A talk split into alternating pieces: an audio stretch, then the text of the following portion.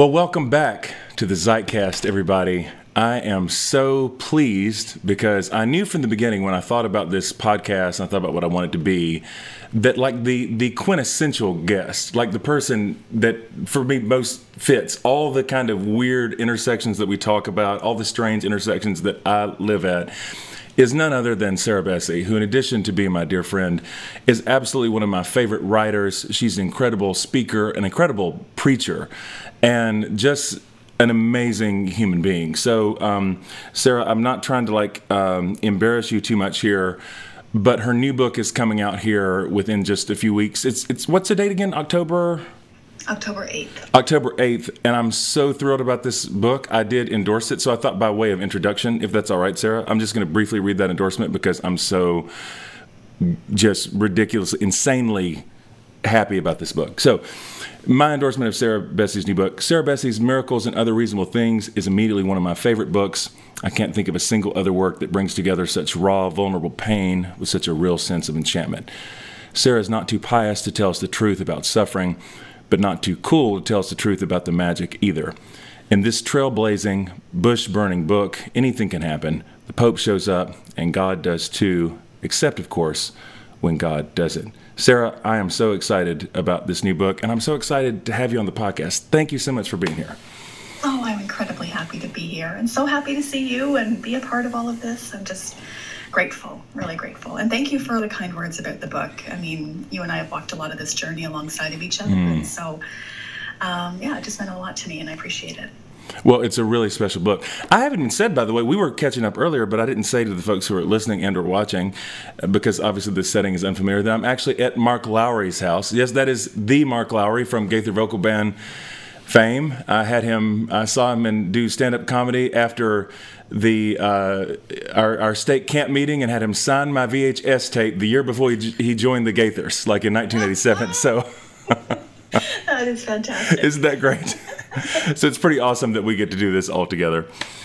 Well, I was wondering about the origin of the green screen. If you were going to have like a background of dinosaurs or TBN behind you. you I thought about it. Photo, Photoshop in the, the gold setting. See, this is actually uh, of Mark's backyard. So, and and we are at the house, so it's kind of a thing. But I did think about that. Is that maybe there should be dinosaurs or like you know. I had Adam riding a dinosaur. Really. right. did you grow up believing in dinosaurs, Sarah? Did you believe that dinosaurs existed? You know what? I almost don't remember sometimes some of yeah. those things. We came, our family came to faith a little bit later. Okay. Because we were in Canada. Yeah. I think sometimes I got to skip some of the, you know, aspects of faith that maybe came along with uh, a very literal reading of scripture. Yes, yes. So you had no. science and everything. Well, you know, to to that to a certain extent. That's amazing. I love that. Um, in terms of coming to faith, and you talked about how we've walked a lot of this journey together, which you really have. Um, I just one of the reasons this book is so special to me, Sarah, is that you, like me, have this very Pentecostal charismatic background, and you know, the, the, there is that sense in the book of having these kind of experiences with God that are very other. So maybe before skipping ahead, I love that there's a a book that's literarily speaking, is this beautifully written and like all of that, but that takes that kind of enchantment seriously. I mean, all of that is very much in that book. Like you, you, you believe in all the things. Is that fair to say? You believe in the stuff. Yeah, I do. I think that that's one of the things that I often felt lonely for. Mm. Um, when I would read a lot of spiritual memoir, I would read the books that meant so much to me, is I didn't often see our experiences um, reflected back yeah. to me in, in a way that was really meaningful or felt real. Uh, there were definitely places and people who did, for sure. I'm not saying that there was like, you know, nothing or anything like that. Or, but there was this sense of, um, I don't know. I feel like sometimes the further I have moved into, um, you know, what some people maybe would call deconstruction, which I don't love that word, but mm. for our purposes, um, the thing that has surprised me the most is how it has made me more charismatic. Yeah. I, you know, I thought that those practices, so the stuff, right, the things about healing and miracles, and um, you know, your your words or speaking in tongues, or you know, all of these kinds of things. I thought those would be the first things to go mm-hmm. you know when you were kind of figuring out what to carry with you or what to leave behind and so it was a genuine surprise to me that i became like even more woo woo mm-hmm. this process sort of went on and as the further i leaned into it and even that I could hold, continue to hold space for both of those things. Mm. And a big mm. part of that story, and a big part of these last few years, and part of why I think the book is so incredibly weird, is that it holds space for both. Yeah. Right? It's able to set the experiences with the divine and the miraculous and the, the mystical mm-hmm. alongside of the absence of them, and not demand that to prove either one. Mm-hmm. Eh, why do you think it is, Sarah? Because it's, you know, it resonates in my own experience. I mean, I'm even raised in a very Pentecostal tradition, I, I was sort of socialized to believe in those things. But if I'm very honest, always felt like a little bit of an outsider to them. I always felt like I had my face pressed up against the glass and like people had this kind of electricity with the Holy Spirit that I, I wanted but didn't quite have. Then I felt like in a lot of ways when I imploded and um, my life fell apart and all of these things were sort of sifting, in precise the time where I thought I might – lose my grasp on all that entirely, that's when all of that ratcheted up for me tremendously. And I started having those kinds of experiences and continue to have those kinds of experiences in ways that are really surprising to me. So that's another reason why I feel like like such a deep resonance with you because I thought like you'd think that'd be the first thing to go, but in fact it seemed like when everything was going overboard, that's when that when all of that kind of got hold of me. Why do you think it was for you, or how do you think it was that in the midst of your own sort of deconstruction, that all of that happened the way that it did, held on to you the way that it did? Like, what what do you, what do you think? What's happening with that? You know, I think that there's a number of reasons why that is. Um, one of the things that I have learned, you know, or has been my experience anyway, um, is that I, I, ended up actually feeling a, a, real closeness to the Holy Spirit through the experiences that I had. I um, have given birth to four children. Mm. We lost four children uh, before birth as well. Mm. And that experience of pregnancy and birth and loss and you know all of those things kind of creation all of those things we, weaving together really opened my eyes to the fact that oftentimes the best work the holy spirit is doing is happening in the dark yeah it's happening off stage. It's happening where it's beyond our understanding or beyond, um, you know, on a, on a level of our soul that is sometimes unknown to us or unwanted. Um, the part of ourselves, you know, that we're trying to keep safely hidden mm-hmm. from everyone else, the mm-hmm. parts of ourselves that we kind of, you know, we present this, you know, aspect of ourselves, and really the Holy Spirit is hiding in that really mm. deep kernel of your who you are. Yeah. Um, and I think that the experience of being broken open which I think, you know, if you've been alive for more than a hot second, you usually will experience some form of being broken open or having um, yourself be part of those people who have unanswered prayers. Yeah. Um, that is the place where now there is an openness mm. because there's nothing left. It's the blessing of rock bottom. It's mm. the hmm. blessing of that place of saying, I have all my answers are gone. The way I understood God is gone. The things that I used to inoculate myself and ignore and hide and numb from the spirit are not here anymore. Mm-hmm. And so you are at that point face to face with God. Mm-hmm.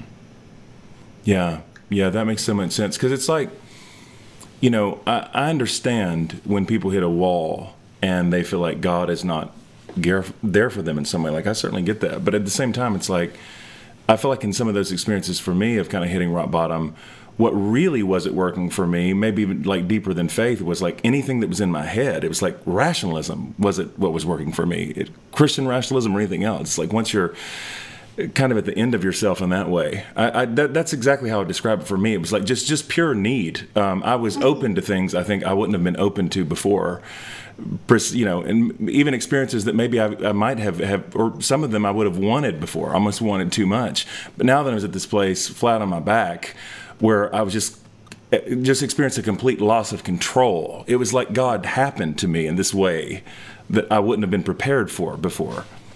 Well, absolutely. And I think that even what you were talking about earlier, that experience of being on the other side of the glass and looking through and feeling like you see this. I mean, coming up in the charismatic renewal movement myself, um, it often I, I part of why I recoiled from it and part of why I had my suspicions and my doubts and my side eye, you know, to be some of it, which you know is definitely warranted, um, was because it could felt it felt like the point, yeah, or it felt performative, or it felt selfish even. Um, that's a blanket statement. Obviously, that's not true for everyone, but. Mm I think the point when it stops being performative and stops being the point and starts being um, a thin place where you're meeting with with God in some capacity, um, beyond words, mm. beyond rationalism, beyond all of your answers and your neat little index cards and your if this then that you know sort of ways of understanding God.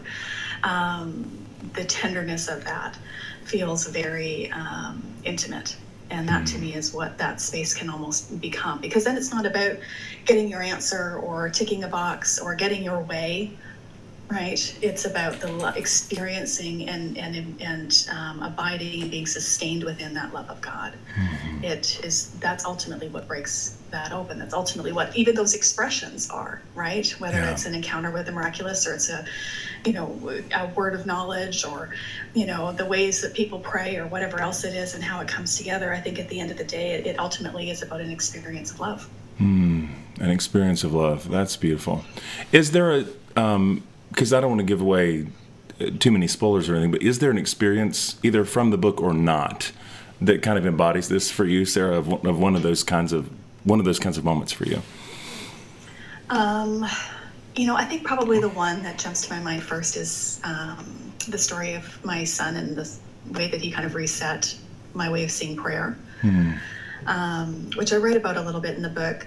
But my experiences with prayer and the way that I was taught prayer and the way that I have prayed in my life has run a gamut. I mean, I have gone long periods of giving God the silent treatment, yeah. long periods of feeling like God was giving me the silent treatment. Mm. Um, you know, and even the formulas of prayer, and especially coming out of, you know, more of a word of faith you know, prosperity gospel charismatic sort of background like I did, mm-hmm. prayer often felt contractual.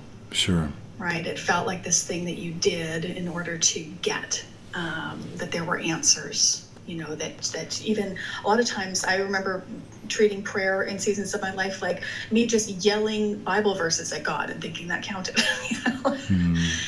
and so the the ways uh, that i have prayed and have learned about prayer and have encountered prayer have just run the gamut i think because of our you know this history and the ways even that in our modern world we understand prayer we understand what it's for and, and all these types of things but when my son was really um, very small, he had a teacher who used to use art um, to explore religious and, and you know areas of faith.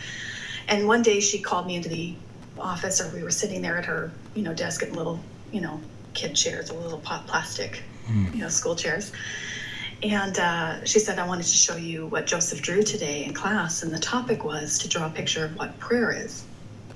And you know, she showed me some of the ones from the other kids in the classroom. There were things like, um, you know, a list of things that they wanted, or the preacher, you know, praying over the congregation on a Sunday, or praying around, you know, the dinner table, um, you know, as a family, or their mom or dad saying, you know, the Now I Lay Me prayer at bedtime. So, you know, again, totally normal, you know, understandings of prayer. And then she turned around and showed me my son's picture of prayer, and he had just drawn like our, our back deck, and he was hmm. sitting on it. His hair's all sticky up, and you know he has big black, black glasses on, and he'd drawn a picture of Jesus. Um, you know, you know it's Jesus because it's like a white robe and a blue sash, like every children's Bible everywhere. Yes. I was just thankful that like he had drawn, he didn't draw Jesus with blonde hair. That's great. We'll, we'll call it a win. and it was just him and Jesus sitting beside each other holding hands. Hmm. And they had these little cartoon bubbles above their head. And it was Jesus saying, I love you, Joseph. And then he would say, I love you, Jesus. And he would say, I love you, Joseph. And he would say, I love you, Jesus. And he had written on it, uh, Joe and his Jesus, this is how we pray. Hmm. And there was just something that cracked open in my heart then when it happened, but then years later when I was in this uh, period after my car accident, in this period of exploring what I thought about healing and miracles and suffering and all this sort of stuff, where I came across that picture again and just had this very strong sense of uh, all those types of prayer still exist for me. Mm. You know, I'm still going to be praying about parking spots. I'm still going to be praying about world, world peace. I'm still going to be trying to get my way Mm. in prayer. Like all these things are still here, and I'm still grappling with them for Yeah. sure. But there was something about that sitting with Jesus image that he Mm. had at such a young age that has just stayed with me and changed that. And so um, those sorts of journeys are the ones that I wanted to make some room for of being able to say, you know, what does it look like to be surrounded and sustained by the love of God? What does it look like to change how we view prayer from something contractual or um, if this, then that to a place of abiding? Yeah. And to me, I feel like that changed so much for me. And by the way, I will add, um, I am sharing all of this story with his full permission. Mm. It's a beautiful story. It's one of my favorites in the books, and and, and maybe one of my favorite stories ever about prayer. I mean, just in terms of like this idea of, it, you know, through the lens of a child. What I almost thought like that's the best formulation of what I think is happening with the Trinity I've ever heard. Just this mutual, nonstop, just delight, delight, delight. You know, and you don't know where giving and receiving ends, and then we're we're caught up in that constant reciprocity ourselves and like what uh, I love you, I love you. It's just oh, I, that just melted Uh, me. What was it? Perichoresis, right? Is Yes. perichoresis, this divine dance, this thing going back and forth, and you're involved and you're part of it, as opposed to just being um, a recipient or a observer of it. That you are a full participant in, in that love and that delight and that shalom happening. I mean, that to me is just incredibly beautiful Mm. uh, and insightful. And I mean, again, just there's no end to the ways in which you know my children have taught me about the ways of God. So beautiful. You that story is one of my favorites in the books, and there in the book, and there's so many others that that I love. But maybe to zoom out a little bit there, um, one of the things I find so fascinating, and and it, and it just feels so very real life to me. You know, it's like you you write about your car accident. You write very vividly about pain. I mean, I, I read about the car accident, and you could feel the the the crunch. I mean, and you just it's very it's very raw. But you know, in the kind of Pentecostal churches I grew up in, you're used to a certain kind of testimony, and you get to certain places in the book because it does feel like in the kind of vernacular where I come from, God shows up and miracles do happen. And uh, God does break in, and there is still healing, and we still do live in an enchanted world and all that. And in the sort of formula for a testimony story, that's where it ends. Kind of Like, should end in part two. yeah, that's yes. It's like the, you go get to the wedding and they live happily ever after. Like this is the end of the story, and and yet that's part of what I think is so uniquely powerful about the book is that you write about these experiences, you have them. It's very inspiring, very beautiful, and all that. But that's not where the story ends for you. Is God showed up, God touches, God heals, and then everything is great. I think that that was part of what I wanted to press into. I think because um, both of those things are real for me. And, you know, when you do come from a tradition that is super happy for people to lead once they're in there after, Yeah. right? Well, before I knew Jesus, I was broke, I did drugs, I did this, I did, you know, whatever Yes. else. And then, you know, but now I met Jesus. And Mm-hmm. now I've got, you know, money and a smoking hot wife and, you know, purpose and whatever Yes. else, you know, it is that we Yes. use to, you know, m- you know, act like these are the markers of God's love. Mm-hmm. And I really wanted to explore this thing of what does it mean to to experience and know and walk intimately with that sort of enchantment and wonder and miracles and, and still hold space for the fact that, that those things are reality for me. And also not.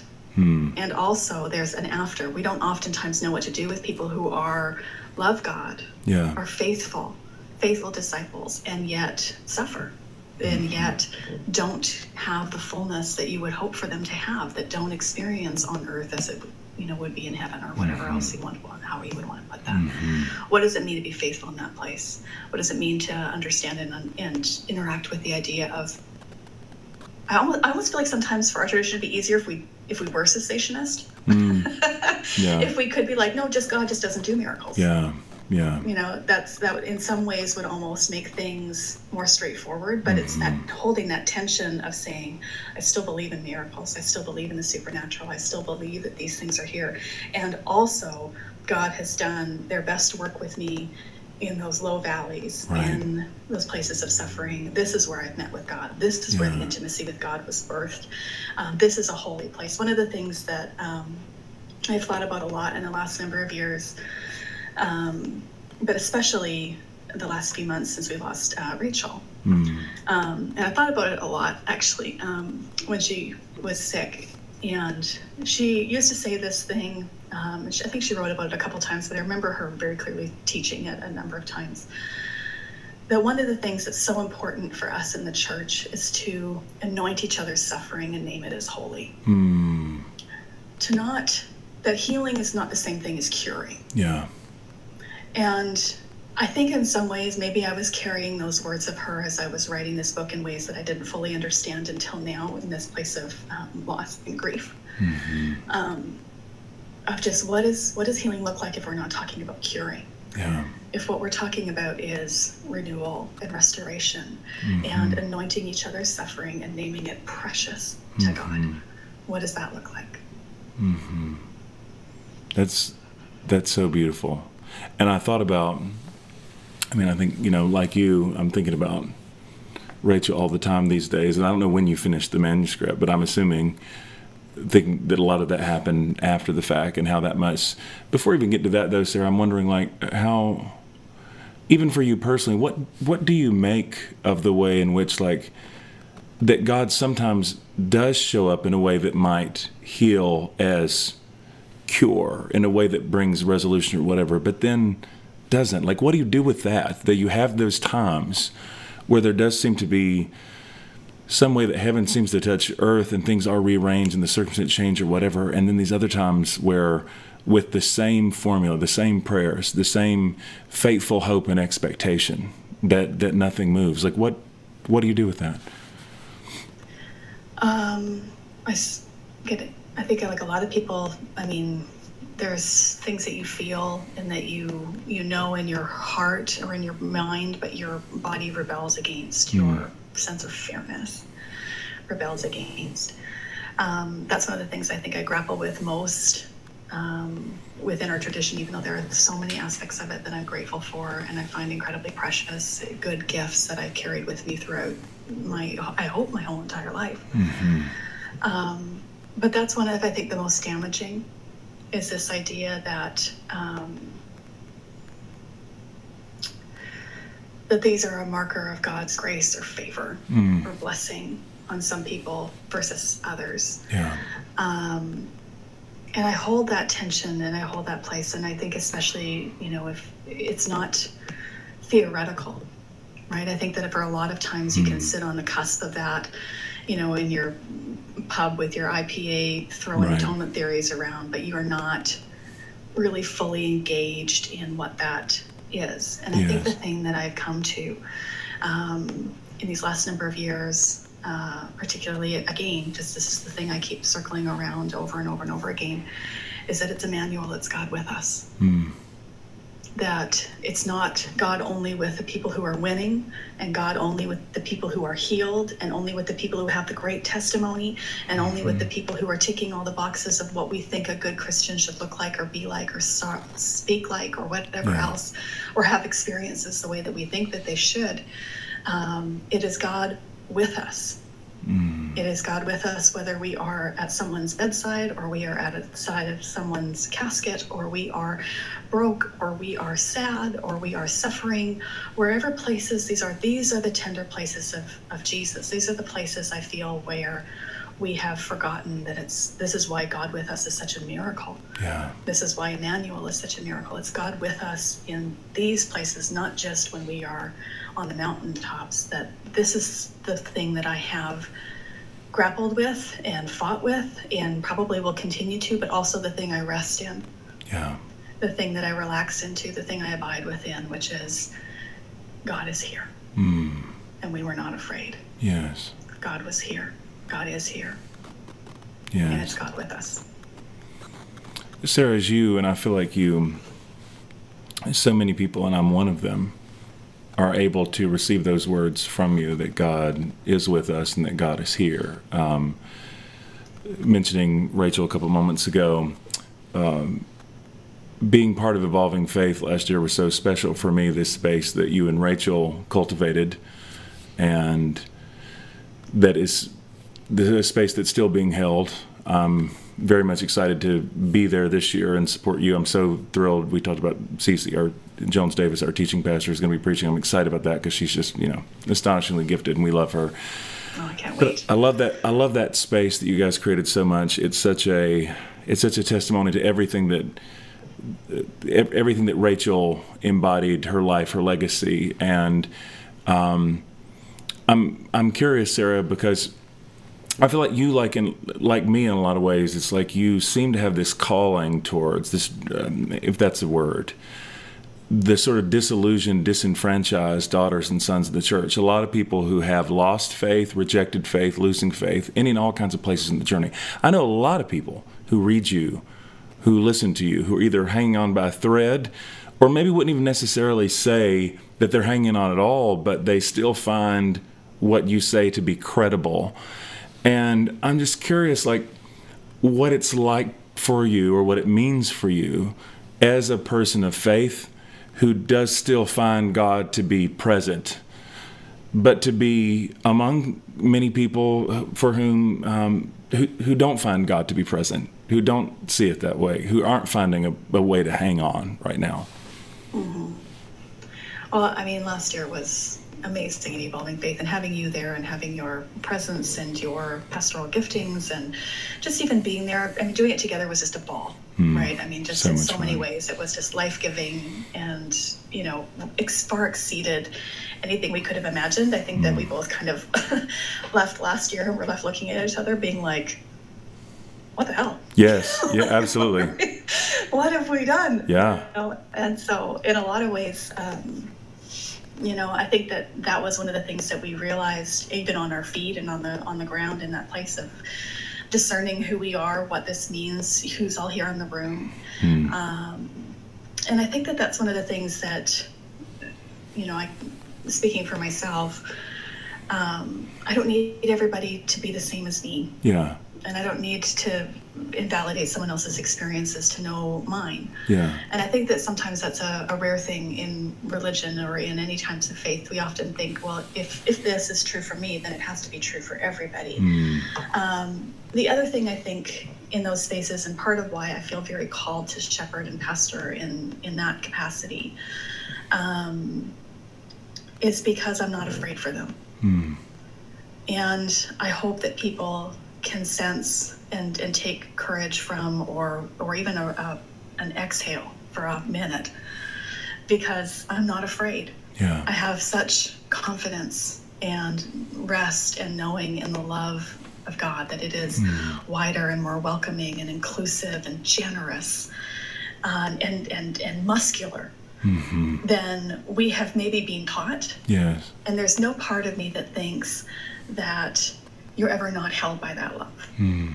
And so, even if your labels might change, or what you call it, or how you experience it, or how it shows up in your life on a daily basis, or mm. how you practice it, or how you speak mm. about it, or even how you don't, that at the end of the day, I, I firmly believe that you know there's no place you can outrun and hide from, even even though I make my bed in the depths of hell. Yeah. You're already there.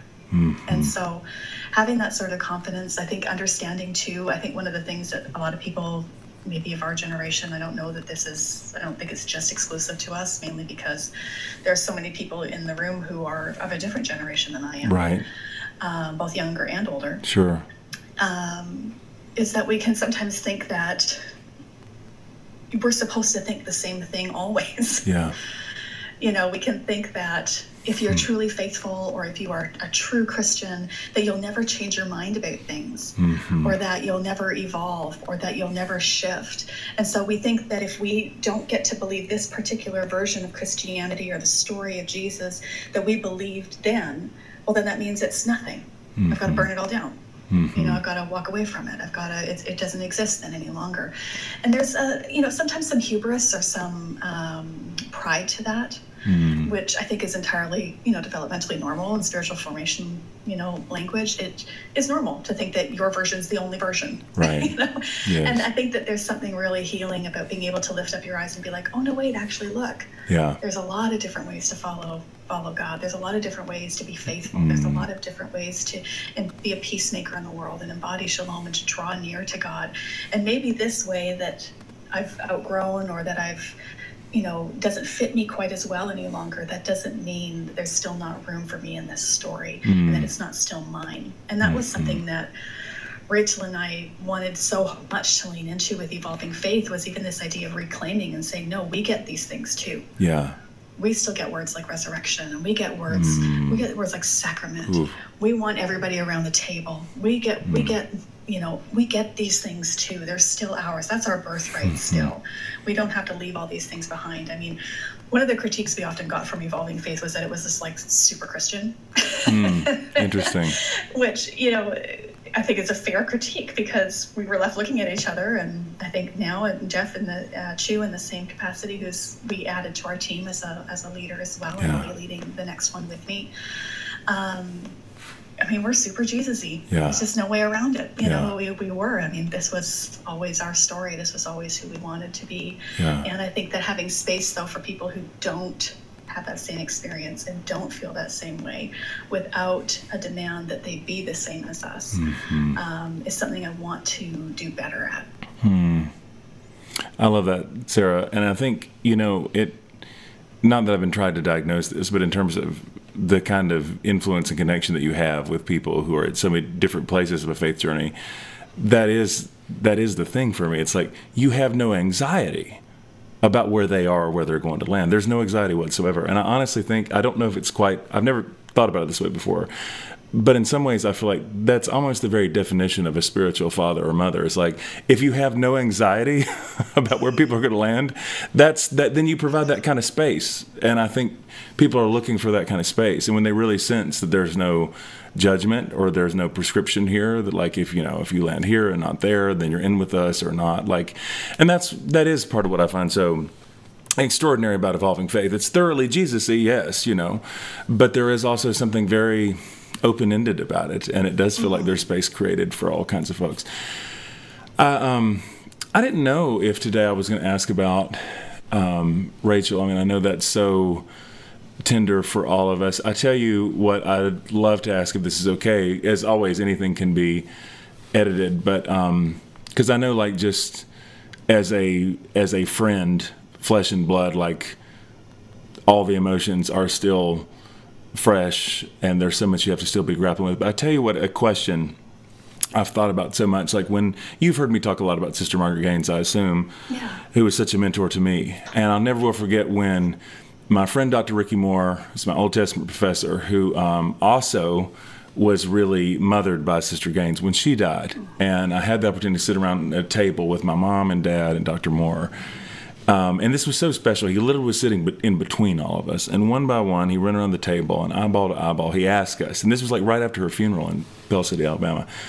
He asked us, What part of Sister Gaines' mantle do you feel called to pick up?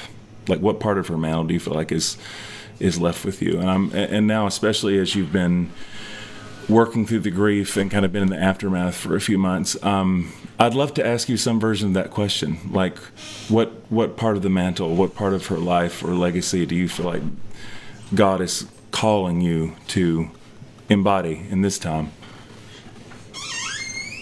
Um, that's a great question. Uh, it's one that I think that a lot of us who had our lives uh, impacted by Rachel's voice and her work um, are asking um, ourselves and each other. I think that she was a singular, uncommon soul. Yes. And in a lot of ways, um, there's no one like there was no one like her and um, I don't know that there will be again. Mm-hmm. Uh, just the remarkable gifts and authenticity and anointing that was on her and on her life. Um, mm and there was a mantle of anointing on her. Um, I think that some of the things that I have taken away in this last little while is a, a deep understanding that that mantle is wide and mm. generous, and that it will, will rest on a generation that we won't fully understand yet the hmm. impact. Mm. Um, the way her words and her ministry and things reached out to so many different people. I think everyone is picking up something. Uh, I think one of the biggest things that I would say is not necessarily even that I feel called to pick up um, or or maintain her legacy or her gifts. Um, I don't know that I could make that presumption. I feel very tender about the spaces that we cultivated together, the people we liked to serve yeah. together, um, wanting to shepherd them well and look after them. Um, but I think some of the things I have felt more in these months is um, the call of Rachel's hmm. ministry mm. and life. Uh, the things that she believed so strongly in, mm-hmm. um, it has made me stronger. In a lot of ways, I felt, and I don't know if this is going to make the podcast or not, this is probably not necessarily helpful to anybody else. Mm. Um, in a lot of ways, when we worked together, and you know whether it was evolving faith or even in the you know we often were writing alongside of each other and and you know grappling with similar topics at the same time and on kind of a similar trajectory in a work perspective. I felt sometimes like I got to seed the um, the ground of heat and confrontation and conflict and thinking to her. Yeah. Um, you know, someone once kind of joked that she was like the head of how things ran and I was the heart of it. Mm. Right? Like I was always just kind of like that warmer, more maternal, you know, kind of, you know, presence in a lot of those conversations mm. or things that we were doing. Um, I feel really lonely without her at my side. I feel mm. like I the things that she was good at, I I miss.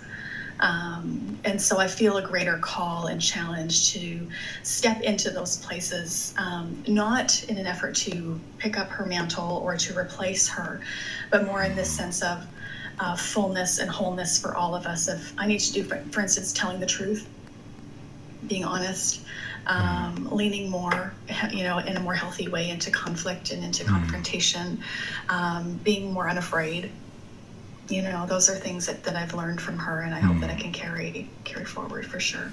Mm. That's beautiful, Sarah. Thank you for sharing. Yeah, knowing knowing all that's very tender.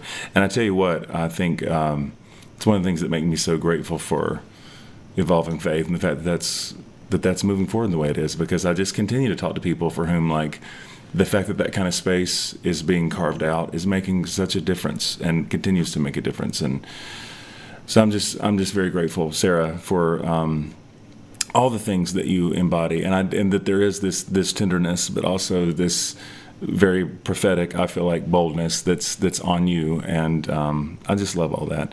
Um, I'm not trying to keep things like in a super sad vein, but we talked about just before we got uh, into this today formally.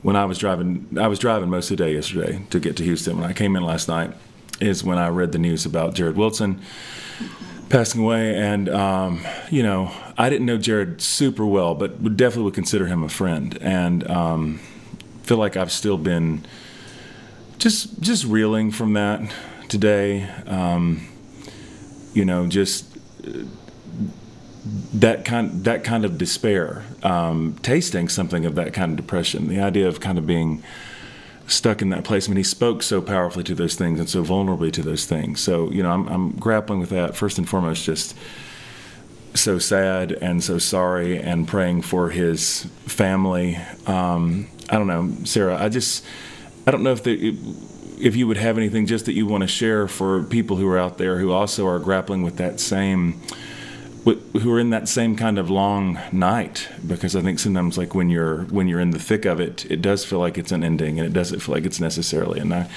I have no judgment for anybody who ever gets to that place. I think the world can feel just unrelenting on so many levels, and there's so many different things that go into the cocktail of depression chemically and uh, just in just in terms of life. So I don't know, just for other people who might be kind of in that sort of space and, and grappling with that uh, with that same kind of pressure. I just is there anything you you'd like to speak into that? You know, I'm just so incredibly sad about Jarrid and for his family and his sons and their community and all the people who loved him. I, you know, knew him you know, through the ways that we kind of know a lot of people these Mm-hmm. days, right? Just in social media, and we exchange some messages here and there. Um, I think that the things that Jarrid stood for are a good guide even now. Yeah. You know, the ways that he taught, the ways that he led, the ways that he spoke about these things. Um, I think probably one of the most sad aspects um, in the last number of years is this belief that, you know, if you are Jesus y enough, you won't suffer. Right. Um, and that somehow, in particular, mental illness is like a different thing, Yes. you know, physiologically, and you know that it's a spiritual thing instead of something that's that's actually happening. And I think this the work that Jarrid did was so valuable, and that so many other mental health advocates and people who have, you know, just a tremendous amount of experience in all of this. I think the only thing that I would want to say in the midst of all of this, um, or to people who are in the midst of that long night of the soul,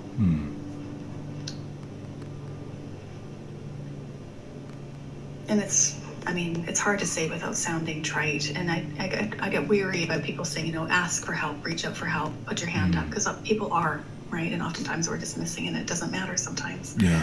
how much you reach out for help. Um, the love of god is there. That that surrounding and sustaining um, love of god is not absent from you when the night is dark that oftentimes those places of most loneliness, I believe that that Jesus was with him hmm. in that moment Yes. and is with him even now. Yes. Um, I long for a different outcome for that story. It's very disorienting, upsetting. Grief is very real for so many. And I also, I, I mean, speaking personally as someone who lost someone who they deeply loved this year, Yeah. I even get irritated when people try to turn it into a lesson really quick Sure. right? Like the hot takes and the here's the things to learn from and you know whatever else. I just I feel like this is still a time for grief. Yeah. It's still a time for holding that space, for lighting candles, for praying for his wife and his children, and not Yeah. seeking to wrestle meaning out of it just yet, hmm. and to check on each other and love one another and keep reiterating and embodying that love towards each other. Yes. Yes. Well, thank you, thank you for sharing that. And I, I just, I think that that is so important, just to hold that space for grieving, and also just that word that, um, you know, that the, that the love of God is very much there and present in those spaces. That was kind of, um, I wrote a little prayer because it's kind of all I know to do when I'm processing things, just to write and just this.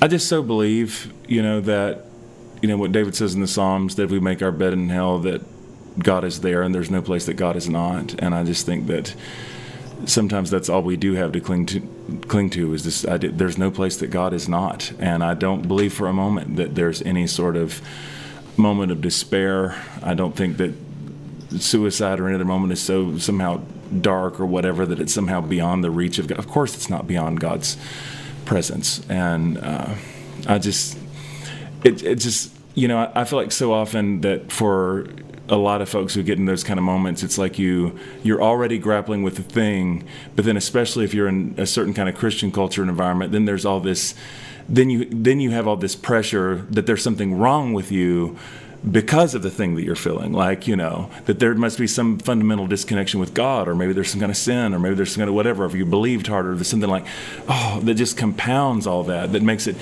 something that's so It's a millstone around the neck. that's right that's right yeah and that just that just grieves me so much that for folks that that already that the things that are already like so hard to then carry all that baggage and complication instead of this idea that the loving presence of god is there and accessible and available that there's all these other kind of like hoops that are there. And if you really believed hard enough and if you quoted the verse enough times or if you know if you clicked your heels together three times then you you would somehow be able to wish this away. And that's just not true. It's just not how it works.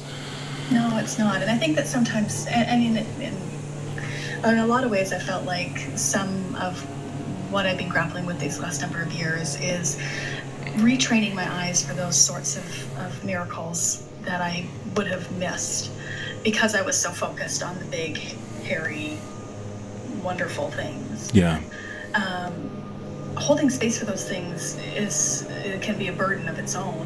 Hmm. But then there's those miracles of things like therapy and Yeah. medication and counseling appointments and community and doctors and you know all the different ways where the love of God meets that tender place in us. Yes. And there's so many different avenues um, to what that can look like. Mm-hmm. And being so narrow and restrictive in our definitions and understandings of miracles or encounters with, with God, um, I think sometimes don't do us any favors because then we miss these bloody corporal physical miracles of Right. presence and and of abiding with each other and of um, things that are less glamorous, down in the dirt miracles um, that we don't celebrate enough.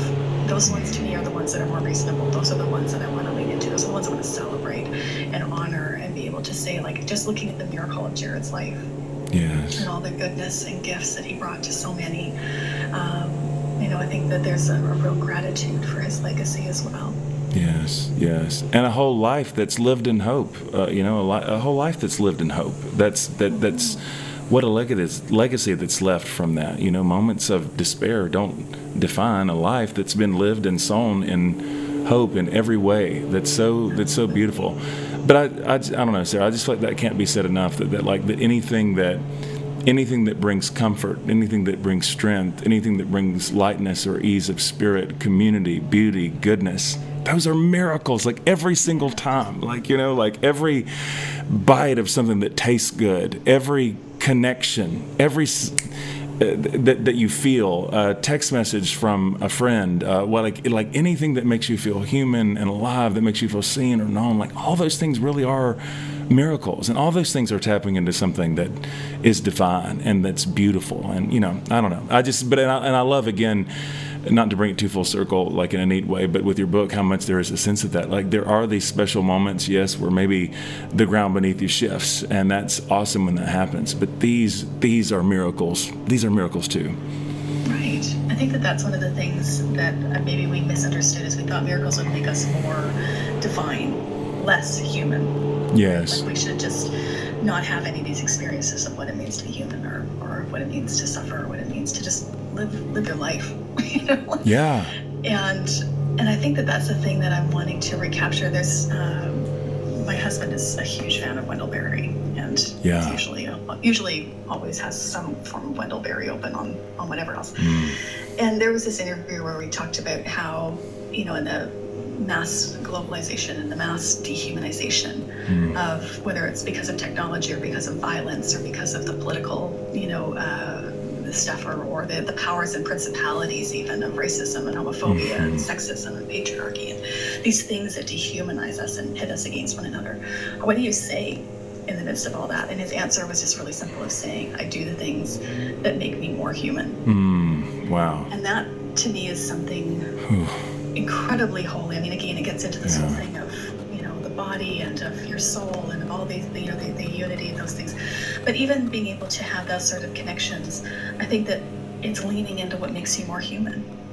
It's not leaning away from those things. And sometimes miracles can make us lean away from what makes us human. Yes. Lean us away from then what connects us to each other. And then what that's also what connects us to God. Mhm. That your humanity is not a liability in connecting That's right. with God. That this is actually the, the altar. This is the place, you know, you are not along for a ride for your soul. yeah And so being able to lean into those practices, like you were saying, whether it's good food or, Mm-hmm. you know, uh, embrace or, you know, good conversations or the bread and the wine or singing loud at the top of your lungs or going for a long walk if you're Mm-hmm. able or, you know, all these different places, like the things that make you more human Mm-hmm. are then expanding the altar where you're meeting with the spirit. Yes. Oh, that's beautiful.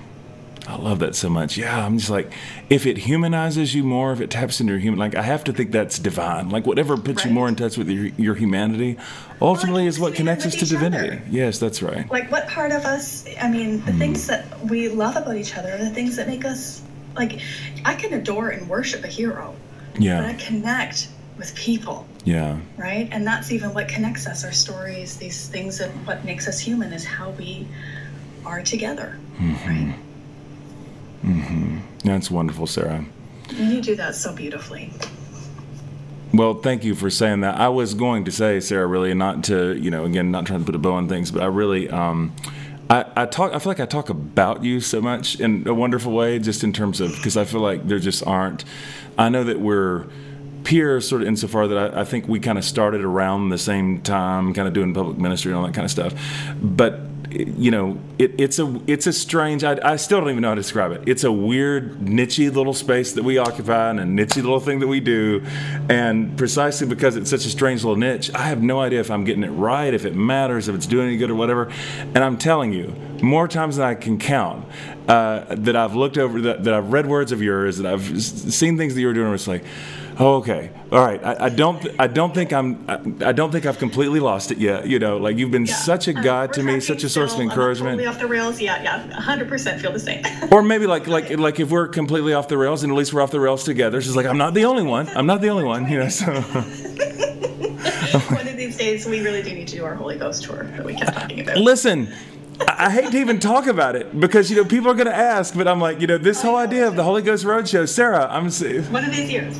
well, well, see, here's here's my theory about that. The Holy Ghost Roadshow actually was going to happen, but see, then this little experimental thing called evolving faith happened, and that's not turned out so bad. So I kind of think with the evolving faith deal, that there may not be the need right now for like peripheral other, you know. We'll just we'll just keep it tucked back in our heart. Well, I'm just saying, I am I am ready to go. I'm ready whenever. You, know, so just know, like your your Pentecostal North Carolina, whatever. Like I'm ready to go. You know. So. I. I mean, I can't preach like you, but I can hang. Oh, you can. Oh, you absolutely can hang. And even at the end of evolving faith, all that prophesying stuff you're doing, I was like, good grief, what what's even happening right now? That was amazing. So. Man, we have, we have way too much fun. we would have such a good. Wouldn't we? We would have such a good time. I know. Well, I think that that's part of the fun of this season of ministry and life that I think we've kind of stumbled onto is just like it's so much more fun together. Yes. It's fun when we're cheering each other on. It's fun. Like I've never been in an environment like that where I mean, again, I mean, we've both done our time at these large conferences and things. Yeah. Usually, you would show up and you kind of preach your section and you're kind of gone. Yeah. Right. Like, but the way that like everybody stood on the front row mm-hmm. and was mm-hmm. like egging each other on. Yeah. Dr. Gafney's running across the stage to congratulate Austin on her sermon. Oh, like, yes. like the fun and the camaraderie mm-hmm. and the mm-hmm. sense of like, oh, we're in it together. We don't have to do mm-hmm. this life alone. We don't have to work alone. We don't have to sit around yeah. feeling so isolated and crazy. And especially, I think, because these sorts of seasons of wilderness are deeply isolating. That's right. Right? You end up isolated sometimes from your faith community or from your family yes. of origin or from friendships or, yes. or even leaders who used to minister to you. And so it can feel very lonely and isolating. Mm. And so when we find each other out here in the wilderness and we're like, right, you're here too yeah. And we can do this together. And yeah. it's really great. And we don't have to be so alone. It feels really wonderful and good yes. and like a miracle. It does feel like a miracle. Because that's the common thread, isn't it? Everybody has had some sort of significant loss of community. Almost everybody I know right now, some really significant loss of a sense of people and belonging. And the fact that then, like, you know, people who weren't a people now are a people, and you've got a sense that there is a place for you and that you can belong somewhere that is truly There's a miraculous. Sermon in there. Would you please preach that? I'll abs- I, oh, I will. I will preach. I will preach all about Would that. Please. I will absolutely preach that. Sarah, I do. Um, I do love it when you pray, and in whatever direction you want to go, because now we talk about other things. I would love it just if you would pray for us, for those, perhaps for those folks who right now are still in that place of displacement and trying to figure out where they belong, which again I feel like is most all of us in some level right now. But whatever direction you feel like the Spirit would lead you, I just um, and it's you know it's so such a trademark for what you do. I feel like even on Twitter, Instagram, wherever you are, is is uh, and I think probably if you're like me, I, I, like like I love that Brian reads so much Wendell Berry. I am intellectually suspicious of digital spaces, and then feel called to create these kinds of digital spaces, which is so I don't know how that works, but I feel like you do that too. Like you know, like the yin and yang for each other. That's right. Even, I love that. you know, and, and, so it's a good balance because then at the end of the day, if he comes to me and he's like, "Hey, how was your day?" I don't get to be like, "Well, this guy on Twitter." All right. Yes. tell you what happened on Twitter. Yes. It's a good counterbalance. absolutely, absolutely. Somebody that has to keep you talking about thinking about the soil, right? Yeah, exactly. As I'm out, out making pesto from the garden. Yes, yes. Oh, no, I'd love to pray for you and for your folks and for everybody who's listening. I mean, just this is a really sacred space that you cultivated and created here for people. And I just see the good work that is happening here and the healing and the freedom and the um, release and exhale this safe. Uh, I don't want to say safe. I don't really love the word safe. I feel like it, usually God's very dangerous. Mm. Um, the sanctuary of it, Yeah. right? But this is a this can be also holy ground. Yeah. So I just love that you created it and made the space and put in the time, and just really grateful to be able to have a chat. Mm, Well, thank you for taking time to be here, Sarah. It really is an honor for us. It's certainly an honor for me. All right. Well, let's pray. God, here we are. And we bring all of ourselves to you. There is no part of us that is separate from the work that you are doing in the world, from your love. All of our story, our history, our past, the things that shaped us and made us, the things that we want to lay down, the things that we know we need to pick up, the ways that we are opening up our eyes and our hearts and having our hearts even broken. We invite you into these places. Yes. We do not know always how you are moving or where to discern what to do or how to move forward. We ask that you would make our lives an altar where we meet with you. That the most tender and broken mm-hmm. and weary places of us, that our bruises would become a place of anointing. And that in mm-hmm. this way, in some weird, divine, good, mystical, homely sort of way, that you would meet with us here. Hmm.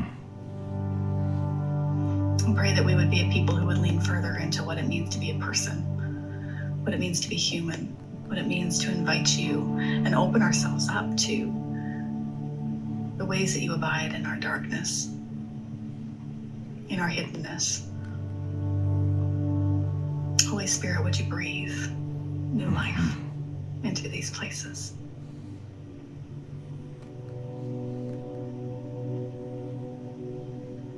We trust you. And in some small way, I pray that we would be able to open our hands and unclench our fist, mm-hmm. unlock our jaw, tip our head back, and say, Here I am. And isn't that a miracle? We love you. May you give us an understanding and a revelation, even just a glimpse of the way that you love all of us, but us particularly too. In the name of the Creator, and the Son, and the Spirit, one God, Mother of us all. Amen. Amen. Amen. Thank you so much, Sarah. That was beautiful. So appreciate the time. It's um, just such a privilege to have you here. I want absolutely everybody to read this book. So, Miracles and Other Reasonable Things is out October the. even better hype man than my mom, and that says Hey, Mama Styles is serious too. She's all over it. she's not here to play. No, she doesn't play, but I don't either. I love this book, and um, so it's October the Eighth. eighth. Yeah. So everybody has to get the And, book. and I should say too, we actually have a live stream for Evolving Faith as well. So Oh, yes. aren't able to come this year. Okay. They could still go to evolvingfaithconference.com and sign up for the live stream and be able to be a part, even in just in that Great. you know, capacity. For people who can't travel or just weren't able to get there, I mean, we'd love to have as many people part of that as we can. Is uh, registration still open for the live site? Yeah, for the Okay. live stream. Okay, cool. yeah. That's great. Perfect. Yeah, Yeah, I'm I, excited to see you. It's gonna be I can't wait to see you there. And um, you know, as I know he said hello hello earlier, but since he's not in the room right now, Mark Lowry sends his love. So uh, since I. I will never get over that moment when I literally preached a Mary knew message while he was sitting in the front row. Yes, isn't that great? the person who wrote Mary, did you know? That's pretty amazing. He literally wrote Mary, did you know? Like- I got up there and preached. I'm like, Mary knew. That's right. Mary knew. That's great. You did. You preached Mary knew. That's so awesome. that is epic. That needs to be a whole essay, Sarah. That's so good. Oh my gosh. I came over and I was like, wait a minute, I didn't make this connection. It would have been more baller if I would have done that. That's right. That's right. that is really genius, Sarah. I love it. well, this has been awesome. I'm so glad we got to hang out. And what a perfect day that I get to hang out with my friend Sarah Bessey d- t- during the day. And I'm going to see the National tonight. So I'm having a really, really good day. So Oh, it's pretty awesome. really, it's, it's just all good. All good. All right. Well, have a wonderful time tonight. Enjoy Oh, thank you so much, friend. I look forward to seeing you in just a few weeks at Evolving Faith. I can't wait. All right. Sounds good. Thank you, Sarah.